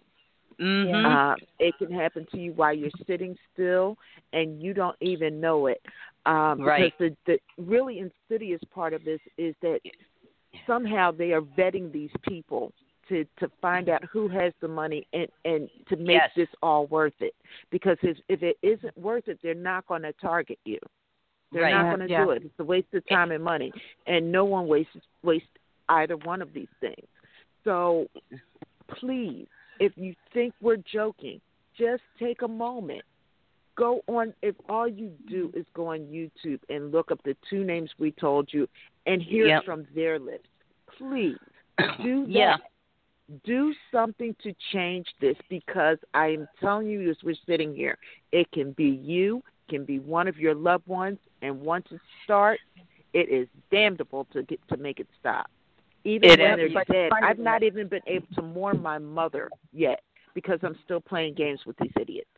That's gee, my Christmas. This is just, uh, and and you know, and that's that's the thing too. Um, the streets are full of homeless people. If if guardianship was actually about guardianizing people who actually need it, um, they would um, uh, they would pit, scoop these people up off the street. On the other hand, we have predators like Mary Rowan out there in Detroit, who and a lot of them are moving to this. She's an attorney, and she is doing business by volume, and she currently has somewhere around 13 to 1400 people guardianized who get Social Security and um, and maybe a VA retirement also. And then she owns numerous what she mm-hmm. calls residential homes all over the city that have not been inspected, and she puts them in there and puts them in there and starves them half to death, leaves them without heat, blah blah blah.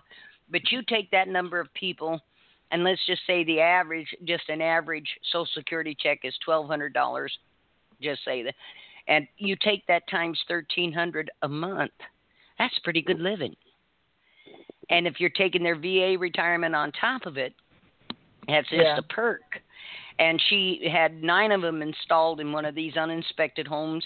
One of it was a blind man who had been living quite well on his own for years, and she had just had him kidnapped from his apartment, installed in one of her homes, and it caught fire about five days later, and four or five of these people died in the fire. Of course, she never got charged with anything, and um, but uh, so we've got it, and now they're looking at these people. You know, if you get enough of them, and if you can get a hold of some property, um, and you get enough of them, I mean, like I say, you take twelve hundred dollars a month on average, uh, times even a thousand that's a pretty damn good living. And uh you know, and if you're a parasite, it it looks real good. And she doesn't tend to any of these people. She never sees them, doesn't do anything. If she does show up, it's to antagonize them. And um so even the homeless now eh, or people elderly people living on their own in assisted living that kind of thing if eh, they're now doing it by volume uh, because people with money are fighting back so if you've got nothing other than Social Security, uh, you know you're you're a pretty good target. Um, but like I say, this is happening all over the country, absolutely all over the country. We had a case up here in Minnesota here a few years back. We have a predator running here named Joe Vogel down in the Twin Cities, and his um, particular um, preference is people that have been disabled, like because of an accident, this, that, or something else. And um, he um, petitioned the probate court to pull the plug on one of his clients because the insurance had run out, said they weren't paying anymore. And Medicare said, you know, what are you doing? And um, so the court said, no, that's too much authority for one person to have. And so he petitioned the state court. The state court upheld the probate. He took it to the Supreme Court. Supreme Court of Minnesota came back and said, "Well, this statute says that if you know you're the plenary guardian um, and you can make medical decisions, this, of course, could be interpreted to mean that you also have the right to call for end of life, end of care. Okay, futility of care is what they call it." And they pulled the plug on this man. I read this and then I wrote an article regarding the fact that further down in Minnesota statute it said in the event that end of life is called for, the guardian must meet with the court, the family, and the physicians and make sure that they couldn't make us unilaterally. I had two Supreme Court justices from the state of Minnesota write me cease and desist letters and demand that I retract that article and I refused. And in the article, I said, you know, either they didn't read the statute or they assumed no one else would. But this doesn't hold water. And furthermore, in the state of Minnesota, probate is run up under Health and Human Services and is not part of the judiciary. So any ruling or opinion, which is, there's a difference from the Supreme Court, an opinion just means we got an opinion. A ruling means force of law.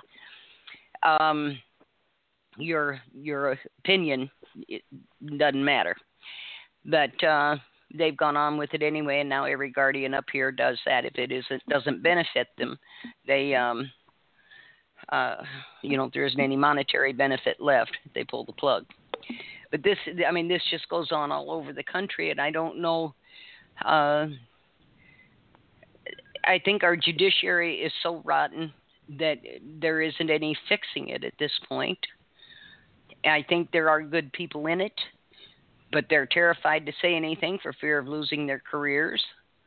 Um, they destroy them. I call it professional cannibalism. They go after them. They will destroy their character, their name, take everything from them, ruin their practice, stop them from practicing law. Um, eh, you know, they'll do anything to them. So getting help is is the issue that we face, and the only way I can see that we are going to get help is banding together and um, trying somehow Two different things Right. too, but just it's withdrawing it. It's like I'm sorry. Oh no, no, no, no. He was just agreeing with what you were saying. Yeah, yeah. Mhm. it's just uh, it, I I just don't see any other option. Um, it, it just because and the FBI is absolutely pointless. You can Yeah, go to the FBI all day long; they won't do anything. They They won't won't do involved. anything. Nope. No. And um, I think knowledge is power, and we have to just keep on putting it out there and making people aware of what is going on, and that definitely it can happen to them. And I always speak of guardianship as a spider web. Once you're in it, you it, you cannot get out. And norm Yeah. and and the ward usually gets out through death, and Right. death only. right, and that's it too, and that is exactly it. and uh and the only other times I've seen people get released from guardianship is when the estate is tapped out, there's nothing left to Right. get, and then suddenly everybody resigns and walks away. And Yep. um, No, Yep. then they come back Yeah. and get the estate. ye, It's- well, there's but I'm just saying, once something it's left. gone, it No, once it's there's gone, always something left.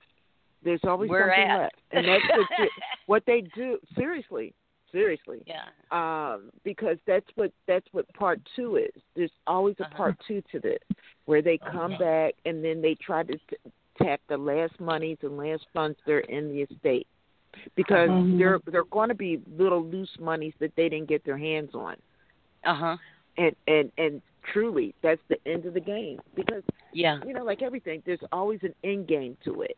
And Uh-huh. it took me a long time and, and some really good people that knew my mother for years and years and these were children under my mom who actually did the homework and found out all sorts of information.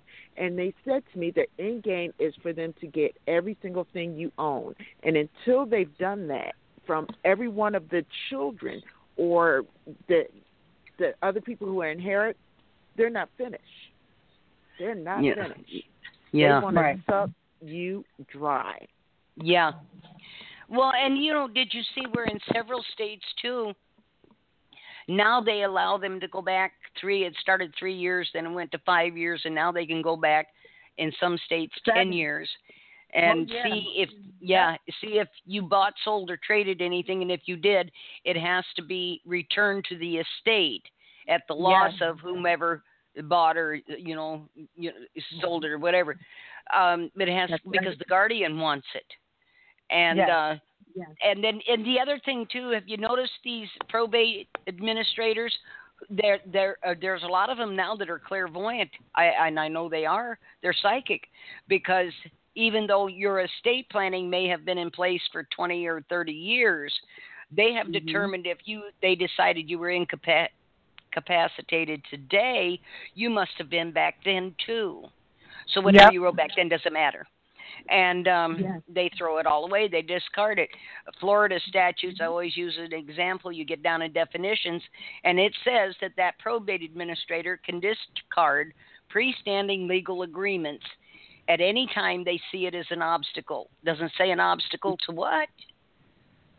It just right. says an obstacle. An obstacle to them. Yeah. Yes, We know exactly. What it's about. Mhm. Exactly. Hmm. Cause you've been silent. Say something. oh, I mean, I'm just, I'm just, you know, listening, and um, I guess maybe one point that I've known that, I mean, and maybe this one was come as a surprise, like all of us, you know, how we met and how we all, you know, the same thing, like our loved ones not given glasses, dentures, um, hearing Mhm. aids, you know, all that kind of stuff that was going on. Um, Mhm. It was one thing that we've all said, you know what, if you were going to rob the estate, at least have taken good care of them, and we probably wouldn't have cared. Yes, Why? Exactly. exactly. Why? Yeah, and why would you prohibit visitation? Why is the first thing they do isolation? And and I think it's because the psychological effect, effect not only on the family but most particularly on the victim is Yes. so devastating. It's abuse 101. Yeah. Like any other abuser, uh, if a man is abusing his wife, the first thing he wants to do is isolate that woman. Yes. So she cannot Yes. reach out for help, and and and it takes her mental state down, so he can do anything he wants to, him or her. I'm not being with him. Um, to to to just mold that brain any way they want to. Yes. Wow. So that they're not accused of of abuse in the most egregious form.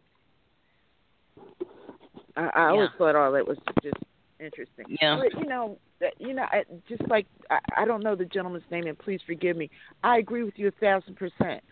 Um, if you believe in karma, if you believe in God, if you just believe in ugly on ugly, one way or the other, they're going to pay for this. They're Yeah. going to pay for this because the same money that they accumulate, uh, somebody's going to come in and do the same thing to them. I don't care and what I they pray put for that place. every day. I do. I pray for that every day. That what what they've done to other people is done to them, and that's something maybe we could do is guardianize some of these people because obviously they're incapacitated. They're not in their right minds, and um, Well, you we know should. what? I always say that. Yeah. Yeah. Because you know you can report anybody yes, and, and guardianize them. yeah. I think we should go in. And, and, I, and honestly, I'm gonna tell you the truth. After looking at Judge Ott's track record, you know, because he had uh, he referred to himself as Solomon in my grandmother's case, and a physician. Oh. you know, Holy crap. he was doing Bible stories.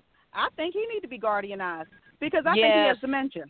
hmm Yeah, e- yeah, either that or he thinks he's divine. Either way, he's crazy. And uh He's right. he's yeah, he's incapacitated. Tell him to part the waters and you'll believe him. Um it Exactly. just you know, I mean I can sit here all day long and tell you I'm Miss America. It doesn't mean I am. But I can tell you that, you know. Of course I do think I am. No. but uh, no, I don't really. And uh, well kind of. And um but it Works for me. It works for me. You got my vote. But yeah, thank you so much. Thank you so much. I, I keep looking for that crown. I just can't find it. And uh, but it just. But you know what I'm saying, and and and and I think it's like we're joking and laughing, and I'm telling you, I love this odd hole thing so much. I'm never going to let this go. Every once in a while, I hear something that just absolutely hits it so hard on the head. You you just have to hang on to it. So I am going to co-opt that from you, and um, but uh, I will give You're you gonna give me credit. in so much trouble. Yeah.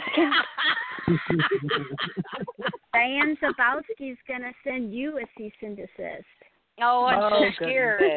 I'm I'm Like so scared. I'll send her one. And Hey, um, can, can we touch Yeah. on the um on all the dental procedures that Yes, they yes, did yes. to Oh the incapacitated people? Oh my Oh, God. yeah. Yep. what are you talking about? I I think it I think Tasha, as your grandmother, had it the worst, didn't she? Yes, they were pulling teeth left and right. Oh, Oh my, God. At I never knew yeah. that, Tasha. Yes. Yeah. Go ahead. I'm sorry. Yeah. They were pulling teeth left and right. I did not find out until after. Um, but I had noticed, you know, some of her her her real teeth were actually cracked. I take I took pictures of that. I documented video. I did a video documentary of her whole 14 months in guardianship. Uh-huh. Um, so it could show how she was from the beginning to the end. And towards Yes. the end, um, you know, all sorts of things were happening. Um, I would ask, had she fallen? Yeah, she was having bruises on her legs. Her teeth was being pulled. Um, and what I'm was the reason for dentist- this? Um, Money. Oh, Yeah. Jesus Sometimes you Christ. go to Aaron would dentist, not even every dignify they do it, with an answer. Yeah. When we would question her, she would she would not even answer the family as to why, because Yeah. she didn't Oh. have to. they pulled every heart- tooth out of my mother's head. every Harvey single was tooth yeah. out.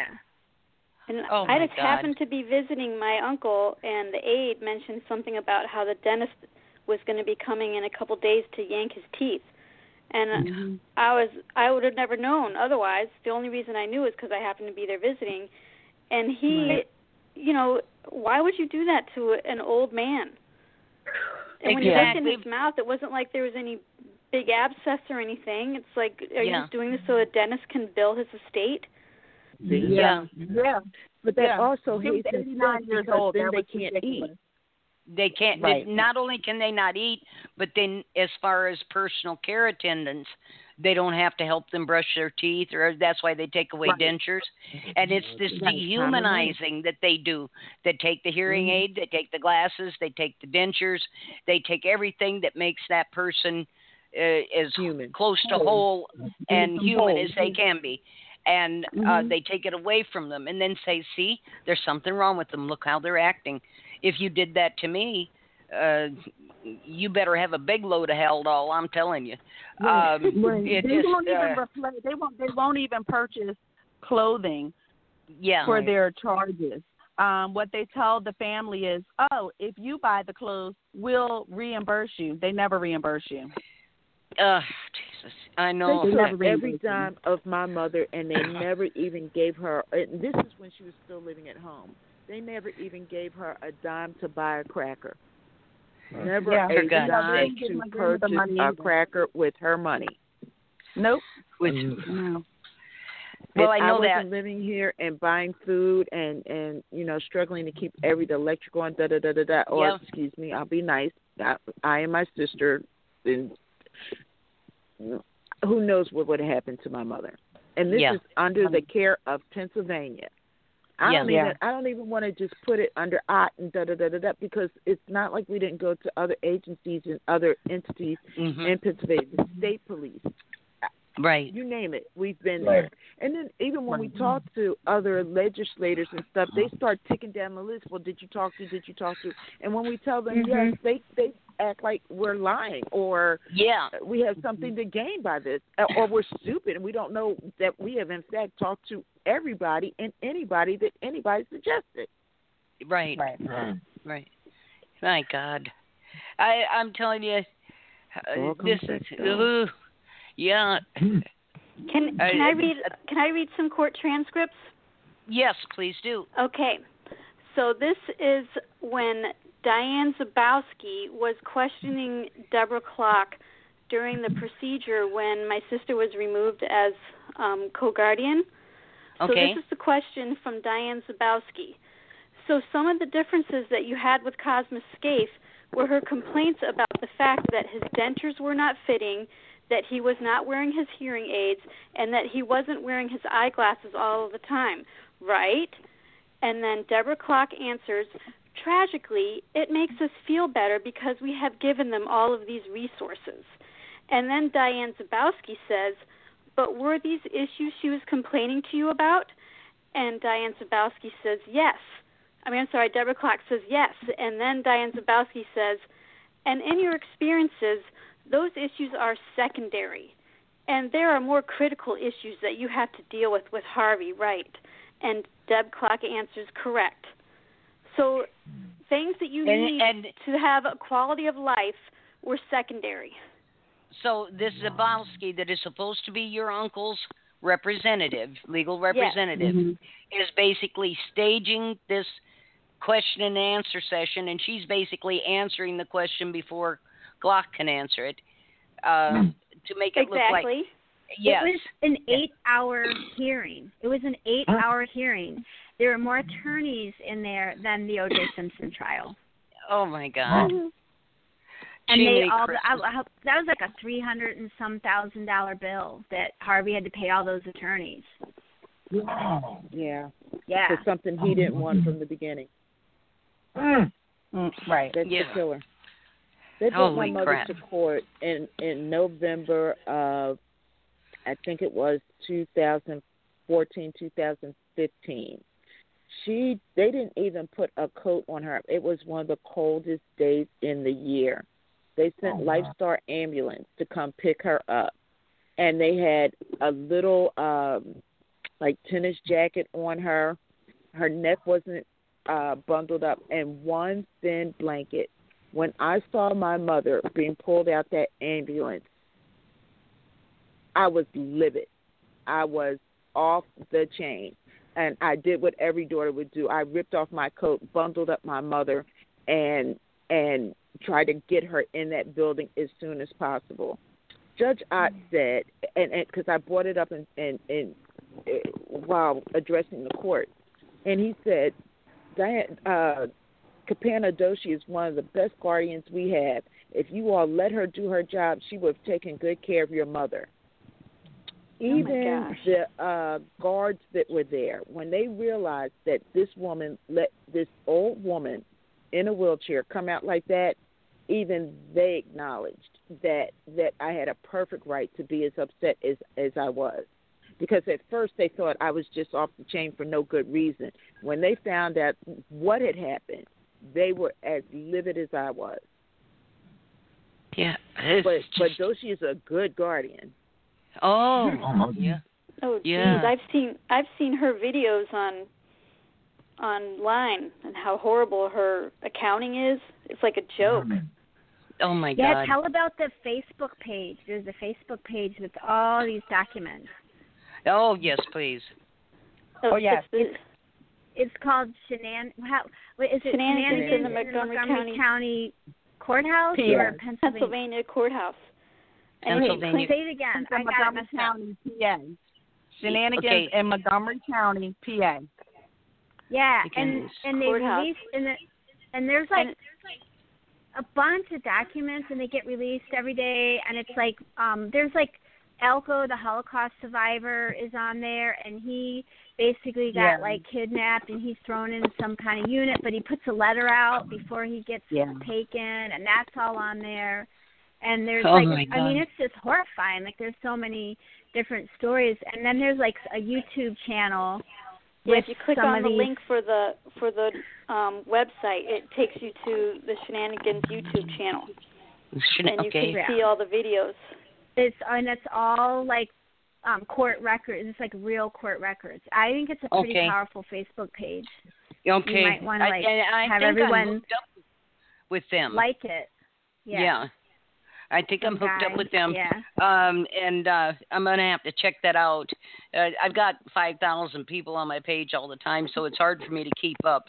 And uh, I want to encourage all of you, if you've got it, What about what about Go ahead. put um the articles about Rebel Pundit? Yeah. Rebel Pundit. Yes. Yes. yeah. Yeah. It's on their Where's- Rebel R E B E L yeah, P U N D I T rebelpundit.com. Mhm. and Uh-huh. there is a three part article done by an investigative reporter on the families as well. okay. It's Okay, Michael Mike. Volpe. Yeah, I know Mike. Uh, I I know I had tried to. I think one of the first articles he did on this, uh, I tried to cross post to my site. You know, like with the lead in, Right. and then a link back to Rebel Pundit. And I guess that guy got really upset that I did that, so I took it down. Um, That was but, my uh, article. The first one that he did was for Yeah. Danny Myers. Yeah. Yeah, Yeah. that was So, the um, comments on Tasha's story, the comments underneath, like all these victims from Montgomery County came out of the woodworks, and they're commenting at the end of your, your grandma's story. Oh Yeah. wow. Yeah. Okay, Mhm. I'm gonna have to check that out and see what I can. Yeah, then yeah, Harvey was the second story and Yep. then Austin's mom was the third story. Yep. Oh it was wow. a three part series. Okay, I'm gonna check all that out, and uh, I, I know even quoting that guy at Rebel gets mad. So, um, I, I can't. I did link him in the promo though. Uh, link your stories um, uh, in the in the promo for the show. I named Rebel Pundit specifically and linked to them, but um, uh, I don't understand that stuff myself. I share my stuff freely, you know, and uh, I want it out there. But uh, um, this, oh my God, no, I'm, I'm mad. This has ru- ruined my whole damn night. Um, it just, uh, I mean, it, to, to hear from all of you, and we need to do. We're down to about ten minutes here. I, I want to do a second show if you're up for it here in a couple weeks, and while I gather information and get some things together here on this, and um, uh, and and have you all come back on because this is just huge. And in the interim, um, and I, I I'm watching this call board here. Like I say, Miss Kabloski or whatever your freaking name is. If you want to call in and and make a statement, please do. We would just love to talk to you. And um, I have some questions I would like to ask you. And uh, but if you don't, um, I'm sure you have a public email address, and I'll be writing you a letter and uh, asking you some bona fide questions that maybe you can answer. Um, and I guess the biggest question I've got for all of these people that do this is this What happened to you that you lost your sense of empathy, sympathy, mm. compassion, humanity, and you became so greedy? You became so greedy and so self serving that you would do this to another human being. How do you go home and sleep at night? Mm. Knowing you have caused someone else this much misery and pain and yeah. these wow. and it's like you're um uh oh mary just texted me that her battery on her phone is dead i was just getting ready to tell you okay yeah, yeah. and um so anyway but mary we'll have you back don't worry next time honey plug in and um but that, that, this is what I'm saying. How do you you can tell train runs through my town. Um we ought to put these people on an orphans train. That's it. See if we can sell these guardians across the country like they used to do orphan kids during the depression. And um but um okay, she's going to call back in on a different okay. number here. And um so but um this is uh I I just think uh this this has gone too far this has gone too far and it's gone on too long. And I think also these senators and representatives, whether they're state or federal, we put them in office, we can damn well take them out. And we need to make this a national issue in every election. And they better stand up and be counted. Uh, if they're not going to stop this mess and disbar this bar association and get these people out of our courts, then you know who not to vote for. Um, I, I, I'm I'm tired of this. I'm tired of these people that you know promise everything when they're campaigning. They get office, they forget who opened that door for them, and they shut it firmly behind them, and they can't talk to you anymore. Um, it's just this is disgraceful. We need to remember they are supposed to work for us, but you cannot right. take. The thing is, you cannot tell me you're representing my interests and shaking my hand with your right hand and got your left hand behind your back taking money from the same people that want to destroy me. Now, I'm wow. sorry. If you go to opensecrets.org, type in any legislator or senator's name, and then click the money trail tab, it will tell you exactly who they're taking money from. Here, and I think we got Mary back. Mary, we got you back? Yeah, I'm here. Okay, there you go. But uh, and check and look and see who they're taking Mary or taking Mary from, taking money from. And you can't take money from the bar association, hundreds of thousands of dollars, and then tell me that you're going to write legislation or help pass legislation that will limit their capacity for harming you. They're not going to do it. Um, it, it just, they're not going to do it. I have, ooh, I'm so tired of all of this. Um, but it just. I know. We we've got about it is it, it's more than discussing. Listen, we've got just a few minutes left. I, I would like I real each, quick any any of the victims out there that are listening that are with Montgomery County, I know the National uh, Association to Stop Guardianship Abuse is taking the stories.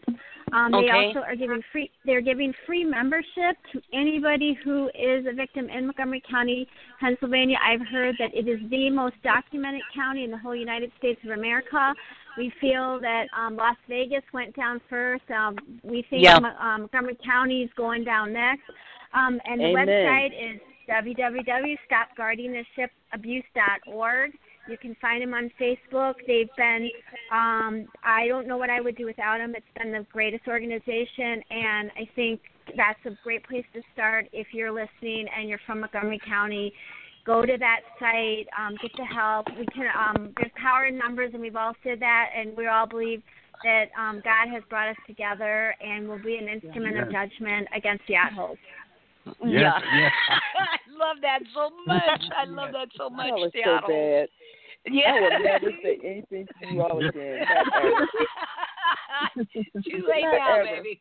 Too late now. uh, did you have a last comment you wanted to make? God bless you all. Continue to do this because this is God's work Well, that we're doing. Amen. I hope so. I hope so. And uh, You know. and I wish he'd I wish he'd jump in here because we need help. Um, I truly do. Catch them all in the You know what? God is is is has already jumped in because in fact we're talking. And Yeah. Exactly. Amen. you know, Mhm. um Amen. there's scripture Before that we were so two or three are distraught. gathered, it changes Yeah. the the whole course of whatever you're going through. Right. So we're Yeah. more than two or three. Now we are two or three hundred. And Right. we will make this stop. We will make this stop. And they're afraid because they know we're coming. They Yeah, know and we're they- coming. Exactly, and that's it's something I've said on other shows. We're coming for you. Just because we ain't got there yet doesn't mean we're not on our way.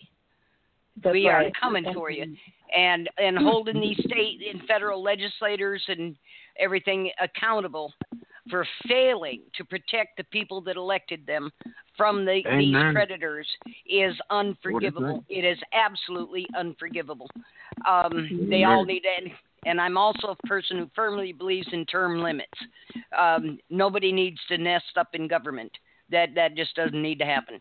And um, but anyway, And the judges uh, in Pennsylvania don't need 10 years for yeah, their term either. N- no, they do not. No, they do not. And like I say, they all should have to campaign just like any other political candidate, and these are political appointees. Um, they they should have to campaign, run on their record, and every time they get out there to make a speech, confront them.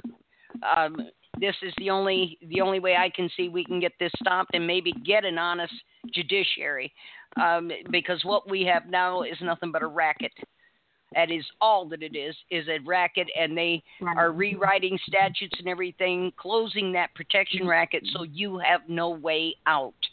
And Right. uh, this is eh, it, this is like getting sentenced to prison for life on a crime you didn't commit. And have you noticed these Yeah. people that get end up in these courts and get eh, victimized by this?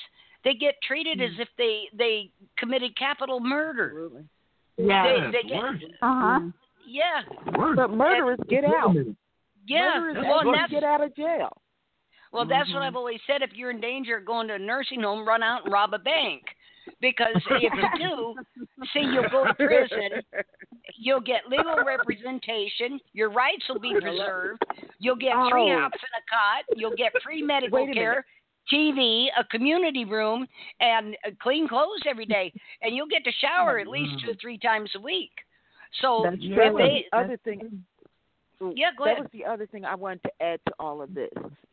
All of us were accused, or, or uh, some of us, that's how this started, Yeah. of financial mismanagement. Now, Yep. none of us were ever charged. And the reason Right. we were never charged, and, and you just reminded me, is because if they had charged us, we would have all gotten a free lawyer, and this would have Yep. come down. Well, and Yeah. then they had so they had anybody, the if nothing. you are walking through this now, do whatever you have to do to get a lawyer for you, Mhm. and you will Yep. subsequently free your family. But get Yeah. it and don't delay. Don't Yeah. delay. Don't think it's going to all be okay because you'll be able to get legal representation that you trust in Philadelphia or beyond. Do not do it in Yeah. Norristown. girls and gentlemen, uh, I got less than 90 seconds left here. I want to thank all of you for coming on. This has been a spectacular show, and don't think you heard Thank the you, last Marti. of me on this Mhm. one. um, because we're we're going to do this again, and then I've got a little bit of work to do here, and I'll be putting out some work of my own on this. Uh, and again, Miss Koblowski or whatever your screwy name is. Zabowski. Diane Zabowski. Please, please feel free to call me. Please call me. Um, you can call me at 320-764-5131. I will take your call any time of the day or night, but please bear in mind I record my phone calls. So anyway, you want to be nice if you do call. Um, that doesn't mean I have to be. And uh, but anyway, um, we will be back. I will I will be back tomorrow night with Yolanda Bell because of the the um, hurricane in Florida. Deb Dahmer won't be doing her show. She is safe. Her family is safe, but she's not doing her show. So Yolanda Bell is coming on about the abduction of Anastasia, her sister, who through medical Mm. abuse and neglect is near death. So she'll be coming on the show. Thank you for doing And- that one. Yeah. Yeah. Virginia. Yeah. And and I'm down at the end of my time here. Everybody, thank you so much for coming on. Thank and you. we'll do this Thank again. you. Thank you. Okay. Thank you. Thank you. Good night, everyone. Good night. Good night. night. Hey, God bless you all. Good night. Good night, everybody. Good night, everybody.